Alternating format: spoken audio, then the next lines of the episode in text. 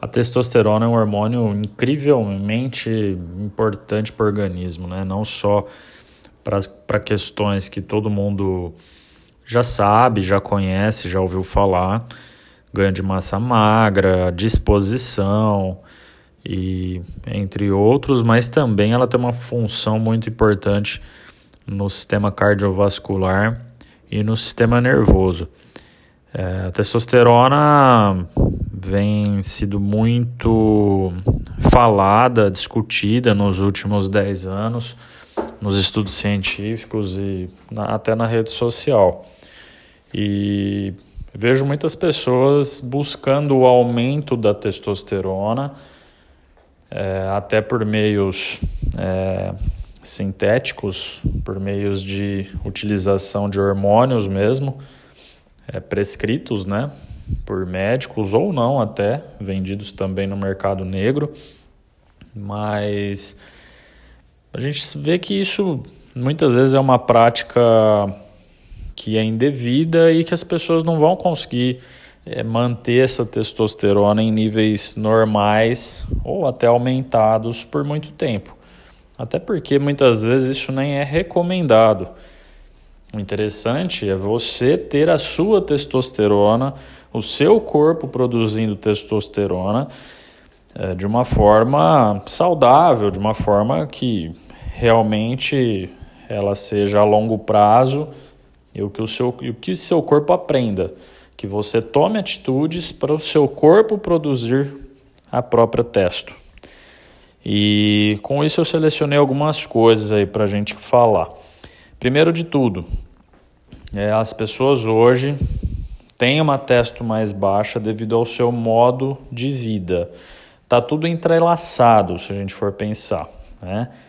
Então, uma pessoa que trabalha muito, muito estressada, é, no, nesse caminho ela começa a ganhar peso, ela se torna uma pessoa com sobrepeso ou até obesidade.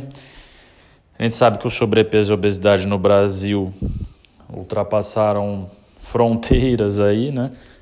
Pois mais de 50% do país está acima do peso, isso é uma coisa extremamente preocupante.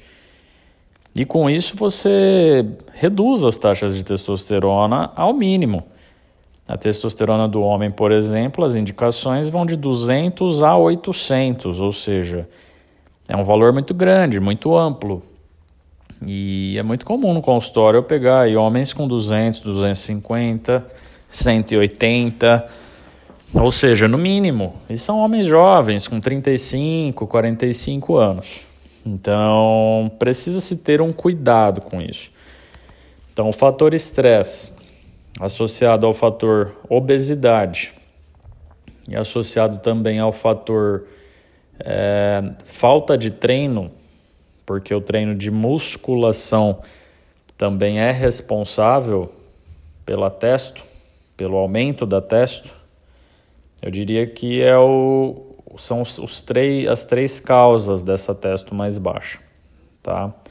E se você consegue controlar isso, você vai conseguir sim ter testos, ter test, testosterona em níveis normais, tá? Isso vale para mulheres também, mesmo mulheres tendo níveis mais baixos, e mulheres não sendo tão dependentes de testosterona igual o homem, tá? É, outra coisa que eu tenho para falar é sobre os alimentos, é sobre a nutrição. A nutrição ela não influencia tanto assim, ou diria mais, não diria que não influencia, ela influencia sim, porém ela não influencia de forma direta, ou seja, não existe alimento específico ou suplemento específico que aumenta ou diminui a testo, tá? Então eu vejo muitas pessoas comprando, é, por exemplo, ZMA, suplemento de zinco e magnésio, dizendo que isso vai aumentar a testo e não vai. É, suplementos fitoterápicos, por exemplo, maca peruana, por exemplo, tríbulos terrestres, isso também não aumenta testo. E assim vai, são muitas e muitas promessas que existem por aí.